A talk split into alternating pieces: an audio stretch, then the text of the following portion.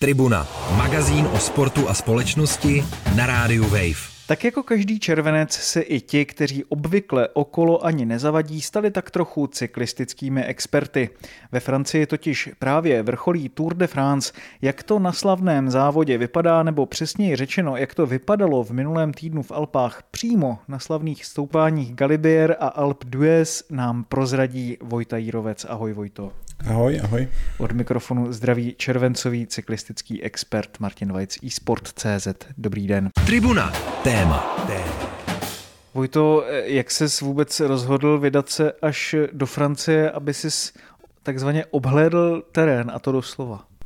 No byla to tak trochu náhoda, já jsem to úplně neplánoval, protože červenec mám vždycky spojený akorát s tím, že sedím eh, v kanceláři a sleduju Tour de France nad, nebo v televizi nebo na monitoru počítače, takže úplně jsem si nemyslel, že bych se někdy vůbec měl jako šanci dostat na Tour de France, ale nicméně jeden můj kamarád to navrhl, že tam sám pojede a díky tomu jsme se nějak domluvili, že, eh, že pojedu s ním, takže jsem se tak trošku jako tam přicmrdal, nebo jak to říct uh, spisovně, nevím.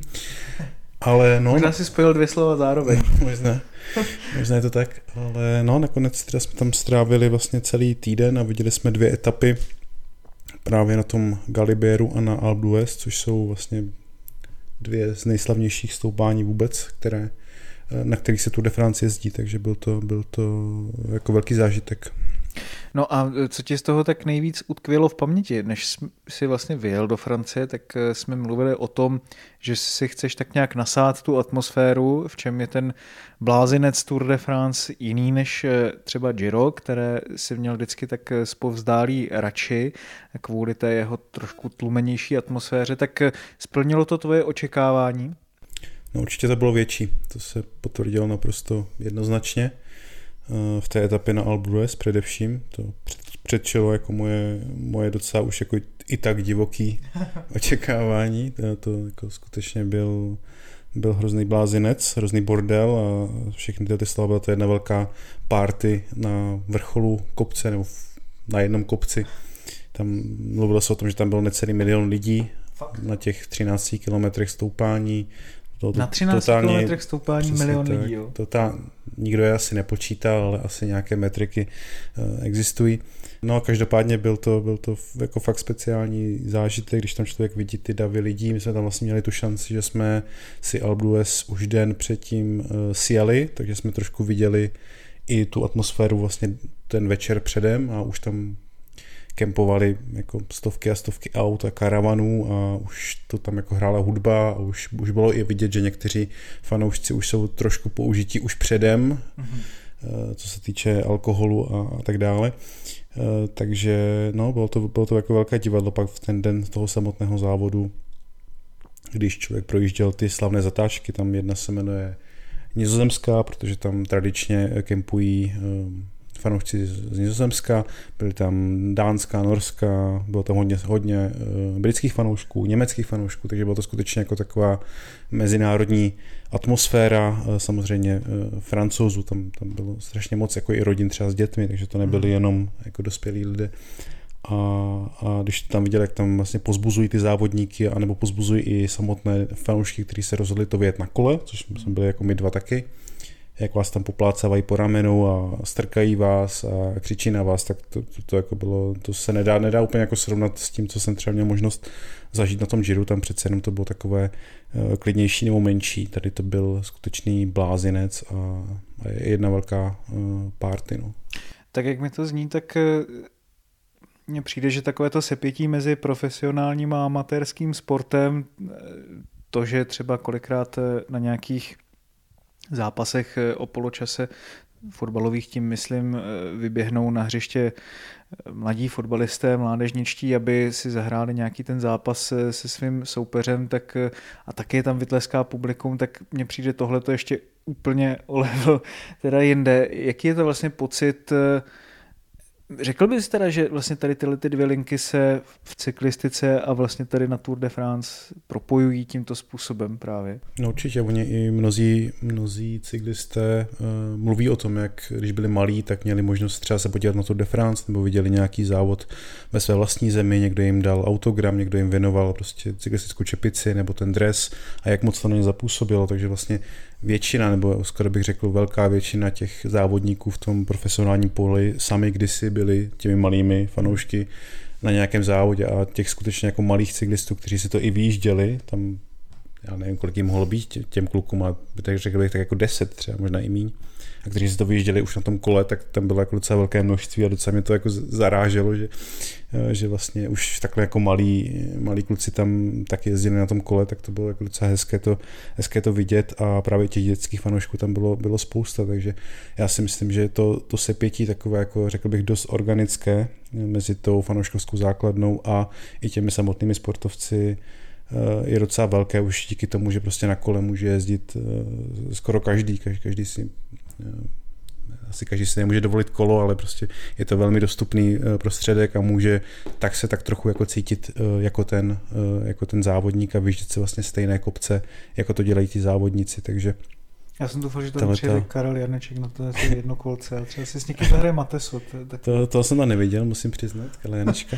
Ale každopádně, no, abych to uzavřel, tak ta, ta, ta, ta prostupnost nebo ta dostupnost vůbec té cyklistiky a to propojení yes. Eh, mezi fanoušky a profesionálními závodníky je podle mě docela značné a, a, a velmi těsné, když pak vidíte, že vás tam fakt jako pozbuzují ze vzdálenosti několika centimetrů, uh, tak to už jako nemůže být o moc, o moc bližší. No. Dál mluvíme o Tour de France a to nejenom z televize, ale přímo z místa a toho eh, nej exponovanějšího, tedy na Galibier a Alp d'Huez. Eh, Vojta Jírovec si právě tyto oba kopce vyšlapal, který byl těžší, jak by si vlastně ohodnotil z pohledu jezdce. No z pohledu jezdce, z pohledu amatérského jezdce, to já musím Tady přiznat. Vojta vedle mě se úplně dme píchou, že to může říct. No, jako je to docela, docela dobré o sobě poslouchat. Jako závidím ale, že to, no, že to takhle zvládneš. No, každopádně, jak jsem teďka bylo vyzdvihoval... Počkej, bylo těžší jet z eh, Prahy do Brna nebo Galibier? A, Myslím, nebo... že Galibier byl těžší. bylo tam méně zranění. No, no každopádně... Zdravíme jak... našeho kolegu ano, Zdenka Tomáška. Ano, už snad uzdravujícího se. Eh, každopádně eh, jak jsem teďka vyzdvihoval Abdues, že to byl velký zážitek, tak eh, byl to velký zážitek především díky té fanouškovské eh, podpoře nebo díky tomu množství lidí. Ty z toho udělali ten zážitek, ale ten samotný kopec, aspoň z mého pohledu a asi nejen z mýho, vlastně tak zajímavý není. Jo? To je, eh, není tam moc kam vidět, není to ani moc vysoko, končí se v takovém dost, řekl bych, nevzhledném apartmánovém středisku, které je z nějakých 50. 60. let eh, takže začal stavět, lipno, takže jako ne, není to, ano, eh, možná to ani není moc sympatické eh, jako z mýho pohledu na to, jak by se mělo stavět jako v horách, nebo jak by se tam mělo pohybovat a tak dále. Je to dost asi jako neekologické místo. Takže z tohle pohledu ten Galibier, který je téměř o tisíc metrů výše, ten vrchol, který má o 50 let delší cyklistickou historii, je to vlastně první velký kopec v Alpách, který se kdy jel, tak je to vlastně něco úplně jiného. I ty výhledy tam jsou, tam jsme tam seděli asi kilometr pod vrcholem, čekali jsme na ty závodníky a vidíte tam dolů několik set výškových metrů ehm, na spoustu nějakých serpentín a, a tak dále. Je tam nádherná příroda, rozhledne ty okolní kopce, takže z hlediska ehm, nějakého krásy toho kopce, tak Galibier je vlastně úplně někde jinde. To je jako... A proč tedy v tom případě Alp d'Huez daleko takový ikoničtější? No, eh, já už jsem to možná, nevím, neříkal v nějakém předchozím díle, ale Alp d'Huez eh, se poprvé jelo v roce 1952, takže vlastně o 40 let později než Galibier. A už je to 70 a, let teda? A, ale bylo to vlastně z důvodu toho, že si to vlastně přáli místní hoteliéři, hmm. aby vlastně zpropagovali ty své, ten svůj rezort a ty své Eh, to své podnikání, takže díky tomu tam Tour de France poprvé vyjela, pak byla ještě 20-letá pauza poté a teprve v 70. letech eh, se díky několika vítězství nizozemských fanoušků, teda nizozemských cyklistů. Um, se to stalo populární třeba v Nizozemsku, v té zemi, kde, odkud oni pocházeli a prostě postupně se to na to nabalilo a stalo se z toho takovéhle jako divadlo těch 21 slavných zatáček, takže je to zajímavé z pohledu jako fanouška, který se to jde užít a tak dále, ale uh, ten samotný kopec uh, z mýho pohledu není tak rozhodně tak zajímavý jako ten Galibier. Jsi si říkal, že jste tam jeli v takovém cyklistickém mini týmu, kdo byl domestik a na koho se jelo? Uh, já myslím, že jste to docela rozložili. Já bych mohl, mohl, vyprá- já bych mohl, vyprá- já, bych, já bych mohl vyprávět o svých vítězstvích na vrcholích kopců, ale budu skromný. ponechám to stranou, ale, ale myslím, že jsme byli takový jako půl na půl, že se to dobře sešlo, jako že ta, ta cyklistická výkonnost byla tak někde uprostřed a nikdo vlastně nebyl ta, ta velká hvězda, nikdo nebyl ten nosič vody, takže Kolik vás bylo, to bylo? Eh, byli jsme dva mm-hmm. s, s, kamarádem a no, tak myslím, že jako se to sešlo tak jako dobře, no, nebo myslím si, že nebyly žádné, žádné problémy a vlastně nebyly ani moc velké problémy nějakého technického rázu, akorát vlastně jeden takový, že nešlo uh, moc dobře řadit první dva dny, ale pak se to vyřešilo a už to všechno šlapalo velmi dobře. Nádherné. Eh, když se zeptám na problémy, ty měl vlastně v tomto období i tady Pogačar, eh, obrovský favorit na celkové vítězství Tour. Eh, mohl bys to vlastně nějakým způsobem specifikovat, co se tam okolo toho dělo a proč ta jeho obhajoba letos nebyla zas až tak jednoduchá, jak se vlastně i ze začátku zdálo? No to můžu říct vlastně docela přesně, nebo... Eh, Jsi to viděl? Nebo ne přesně, ale... Ruky když to tak, eh, jak, jak jako začít. No my jsme seděli na tom Galibieru a tam byl jedna věc, že to nebyl žádný mobilní signál, takže my jsme vůbec stejně jako nikdo z těch fanoušků neměl vlastně představu o tom, jak to vypadá Ježiš, to je v tom závodě. Takže bylo to výborné v tom, že bylo skutečně překvapení, kdo se objeví jako první. A tam ještě na tom Galibieru vlastně oni dva jeli spolu. Uh, oni dva, myslím, tady Pogačar a Jonas Vingegaard, vlastně jeho největší uh, soupeř na této Tour de France. A vypadalo to, že vlastně oba dva jsou celkem v pohodě, že se nic nemůže, jako, že pravděpodobně to dopadne patem, nebo že někdo vyhraje o pár vteřin, ale nebude to nic jako přelomového. Tak s tím jsme jako sjeli z toho Galibieru do údolí a, a tak a pak jsme zastavovali na kafe a najednou jako ten můj, můj kamarád vytáhl mobil a díval se tady, jak to dopadlo, protože po Galibieru byl ještě jeden kopec, ten finální. Hmm No a najednou říká, že jako Pogačar ztratil tři minuty na Jonase Vingegaarda, tak jsem jako koukal, nikdo jsme jako nevěřili tomu, že by to vůbec jako bylo možné, protože tady Pogačar je takový suverén posledních let, že představoval, že na jednom kopci ztratí tři minuty, to, to jako nikoho nenapadlo, to bylo jak kdyby nevím, Real Madrid prohrál 5-0 se Sláví nebo něco takového, prostě to se nestane, jako jo.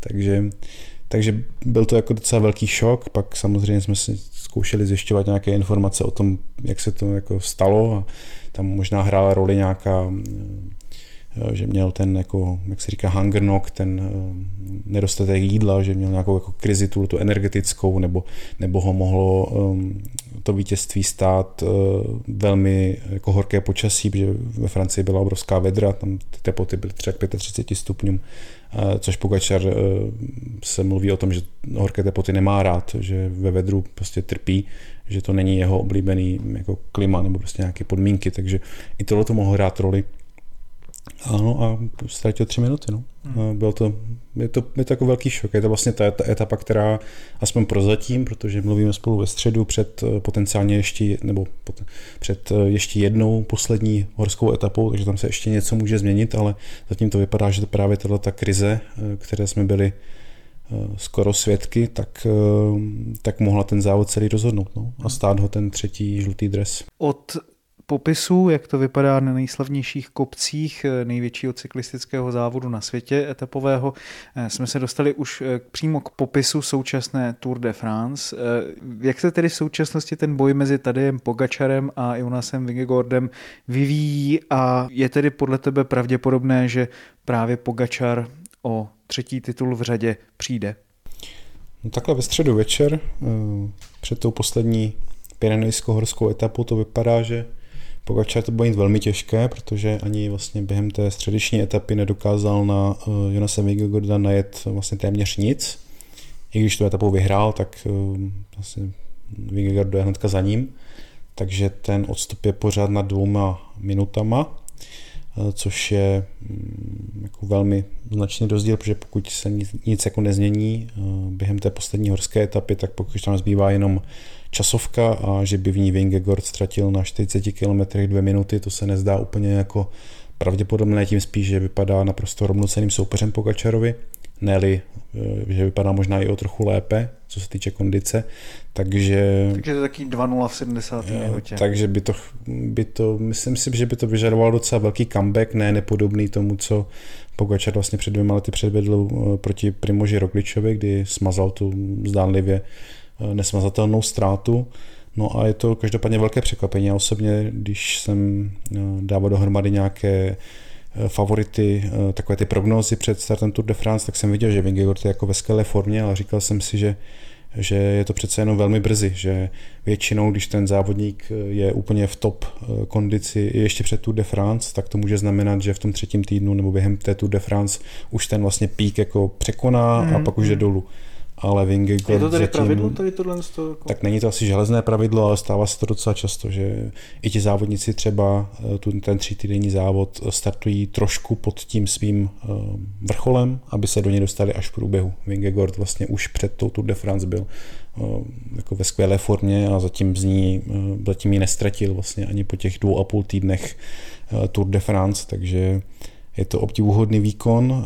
Já pořád vlastně ještě když se vrátím k tomu, jak jsem říkal na tom Galibéru, že jsme nevěřili té ztrátě, tak já jsem právě pak jako přemýšlel, eh, jak se s tím tlakem, který na toho držitele žlutého dresu vždycky je obrovský, vyrovná, protože on v této situaci nikdy nebyl. Je to poprvé, co vede Tour de France, je to vlastně poprvé, co vede takhle velký závod, nebo vůbec nějaký jako etapový závod, eh, který by se vůbec dal trošku srovnávat s Tour de France. Navíc on je, eh, co jsem tak jako měl možnost vidět z nějakých dokumentů, tak je to docela introvert, není to rozhodně nějaký jako macho. Takže chladný severan. Eh, chladný severan eh, určitě, ale není to, rozhodně to není nějaký, nějaká jako macho postava typu Lance Armstronga, nebo naopak eh, takový flegmatik, jako je tady Pogačar, kterého nerozhází vůbec nic. Já když jsem viděl... Taká, to je krevní skupina trošku. no já, já, když jsem viděl um, dokument jeho týmu po loňské Tour de France, tak on tam v jednom... Movistaru myslíš? Nebo... Ne, Jumbovizma. Jumbovizma. Jumbovizma. Oni měli teda taky nějaký dokument, jo? Vlastně. Měli dokument právě, který teda mimochodem velmi doporučuji, uh, vlastně z loňské Tour de France. No a... To bychom taky mohli udělat nějaký díl o uh, sportovních dokumentech, jak se tady tento žánr vyvinul dál. To bychom určitě mohli, ale abych si ještě vrátil konečně k tomu Vingegaardovi tak on tam na konci děkuje, že on skončil druhý, tak děkuje svému týmu za podporu a tak a stojí v té místnosti a pomalu jak má problém jako vůbec mít ten jako oční kontakt s těmi, s těmi svými týmovými kolegy, které tři týdny s nimi bydla na hotelu, prostě zná je úplně skvěle a pomalu se na ně nedokáže podívat před tím celým nastoupeným jako tou místností. A jako je z toho vidět, že má jako problémy vůbec jako no, tohohle jako rázu, takže jsem si říkal, že to bude asi velmi těžké pro někoho takového vlastně eh, jako vydržet ty tiskové konference, tu pozornost, ten tlak, no ale zatím, zatím jako vypadá to, že ho to vůbec jako nějak nerozházelo, že vlastně ta nějaká vnitřní síla tam, tam je a že si to asi ten tlak tolik nepřipouští, nebo to velmi dobře skrývá, takže, eh, takže vlastně jsem z toho překvapený, eh, z toho, jak se drží a, a vlastně jsem docela zvědavý, jak teda ty poslední, poslední v tuto chvíli čtyři dny mm. proběhnou. No. Pokud eh, mluvíme o tady Pogačarovi a jeho dominanci, tak vlastně dost článků se napsalo o tom i u nás vlastně v deníku Sport, jak vůbec takového to suveréna překonat. Um, mě tam zaujala ta linka s těmi vedry, které teď eh, sužují Evropu všude možně a samozřejmě Tour de France mám prostě spojenou s tím, že to se jede jako v těch největších teplotách nejvyšších teda samozřejmě a že ty cyklisti opravdu absolvují totální peklo a pomalu každý druhý cyklista, o kterém mluvíš, tak říkáš o nich, že no, on jako moc nemá rád ty horka. Jak se s tím tedy vlastně jako cyklistika jako taková vyrovnává vlastně s tou klimatickou změnou, jak třeba se na to reaguje a jak si myslíš, že se to i mění třeba v průběhu času, že prostě ty teploty opravdu jsou třeba já nevím, o pět stupňů vyšší, než by byly dřív, jestli to tak jako je, nebo se to tak dá ne, Nevím, jestli se to dá takhle vyčíslit přesně mm, nějakým počtem stupňů, nebo nevím konkrétně, kolik by to jako Jasně, mohlo já být, ale, jako obrazně, ale, ale aspoň z mé, z mé vlastní zkušenosti, tak to bylo skutečně extrémní a tam my jsme třeba sjížděli z nějakých dvoutisícových kopců a nahoře jsme ještě třeba do 15 set měli bundu, protože ve sjezdu přece jenom člověku většinou je zima. V těch 15 setech metrů už jsme to museli sundat, protože bylo jako vedro a pak každých 100 výškových metrů bylo strašně znát a dole v údolí to bylo, jak když mám někdo, někdo fouká horký fen jako do obliče, to fakt bylo jako velmi, velmi nepříjemné a my jsme v tom vlastně trávili vlastně celé dny v tom horku. Eh, to samé ty závodníci.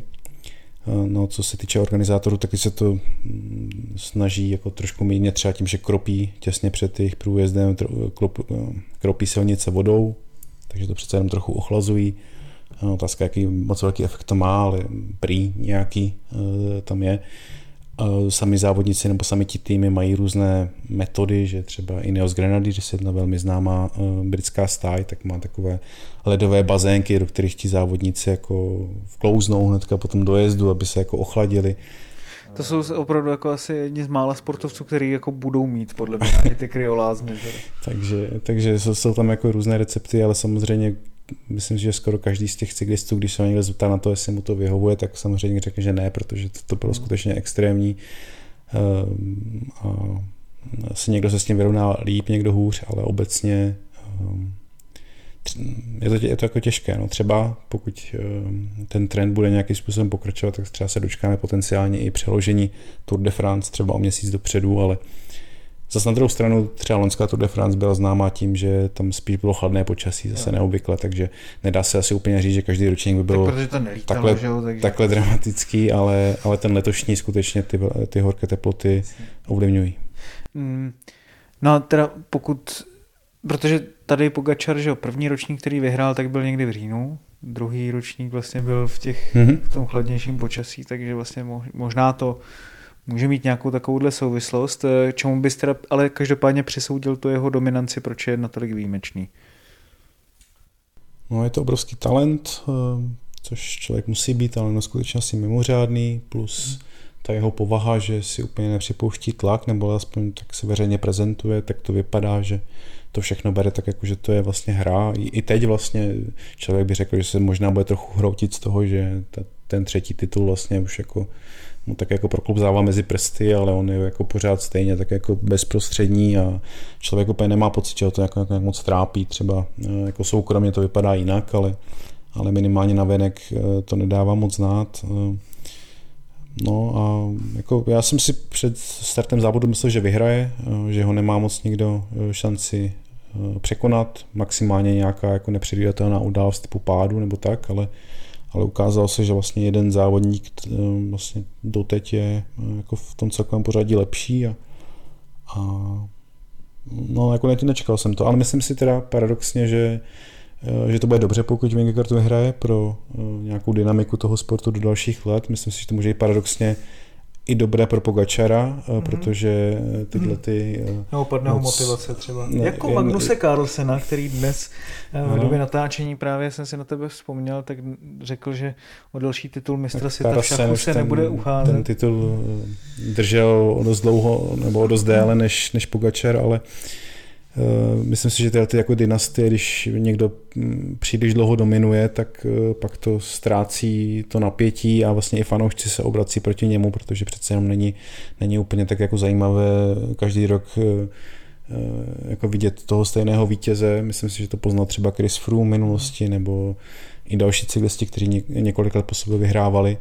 Eh, že potom, když ten titul ztratili, tak vlastně paradoxně ty fanoušci měli jako o to radši, protože eh, tam byl nějaký tak příběh zatím. Takže... Čím, čím víc vlastně vzniklo otázek i třeba ohledně toho, proč ten zrovna konkrétní závodník dominuje před ostatními, tak tím více potom ta debata stočila i k dopingu, že jo, který samozřejmě potom vlastně skolil i Lence Armstronga a Jo, a tak to je, to, je, tam ta to je trochu celá. jiná jako debata, ale každopádně uh, když někdo moc dlouho dominuje nějakému sportu, tak většinou eh, se ten sport, eh, ten sport potom trošku postrádá nějaké napětí a, a není to tak zajímavé a vlastně čeká se na to, kdo ho svrhne, takže myslím si, že pokud by paradoxně, pardon, no, ne paradoxně, myslím si, že nějaká jako rivalita mezi dvěma závodníky je vlastně vždycky jako lepší nebo napínavější pro ten sport, když vlastně chvíli vyhrává, chvíli má navrh jeden, chvíli navrh druhý, ti fanoušci, eh, je to víc tak jako třeba i vyostřené. A... Jasně. A myslíš, že Vingegaard může být takovým těm nemesisem tady je Pogačara i do, do dalších let? Jak je vlastně starý? Těžko říct, no je mu 620, takže někde o tři roky starší, takže věkově jsou si docela podobní. Ehm, no, tak zatím to má nejblíž v tom celkovém pořadí, tam vlastně odchází taková ta generace Nejbaliho nebo Gerenta Tomase a těch, těch jako starších zasloužených závodníků. Primoš Roglič už taky možná má ten svůj vrchol za sebou, takže to pole je otevřené a úplně z těch mladých zatím se nevynořil někdo, kdo by komu bylo 20 a bylo by jako jasné, že to bude nový Pogačar, takže myslím si, že v příštích letech, pár letech, protože vždycky se může objevit někdo najednou nový, tak, tak to pole mají docela otevřené. No, myslím si, že Pogačar bude nominovat, ale ale vypadá to, že, že Vingegaard může být jeho soupeřem a potenciálně teda ještě, teď jsem si vzpomněl na Egana Bernala, který se vlastně zotavuje po tom těžkém zranění a který je vrstevníkem Pogačara, takže ten ještě do toho může nějak zasáhnout, ale tam eh, je docela otázka, jestli se vůbec dokáže vrátit v takové formě, jako byl před eh, tím svým, eh, tím svým zraněním, po kterém málem vlastně ochrnul, takže tam je to spíš jako víc otazníků, než by to byla jako jasná věc. Říká na závěr dnešní tribuny Vojta Jírovec, kterému tímto za účast v dnešním díle pořadu moc krát děkuji a loučím se s ním. Já díky, navlékám svůj žlutý dres a odjíždím. Jistě, jistě, jistě. To je každopádně už na závěr dnešní tribuny úplně všechno. Mějte se krásně, zajďte se na kole, dokud vás tady všechny ty horka nesemilou, opatrujte se a u příští tribuny nashledanou. Tribuna, magazín o sportu a společnosti na rádiu Wave. Přihlas se k odběru podcastu na wave.cz lomeno podcasty a poslouchej Tribunu kdykoliv a kdekoliv. I na Tribuně.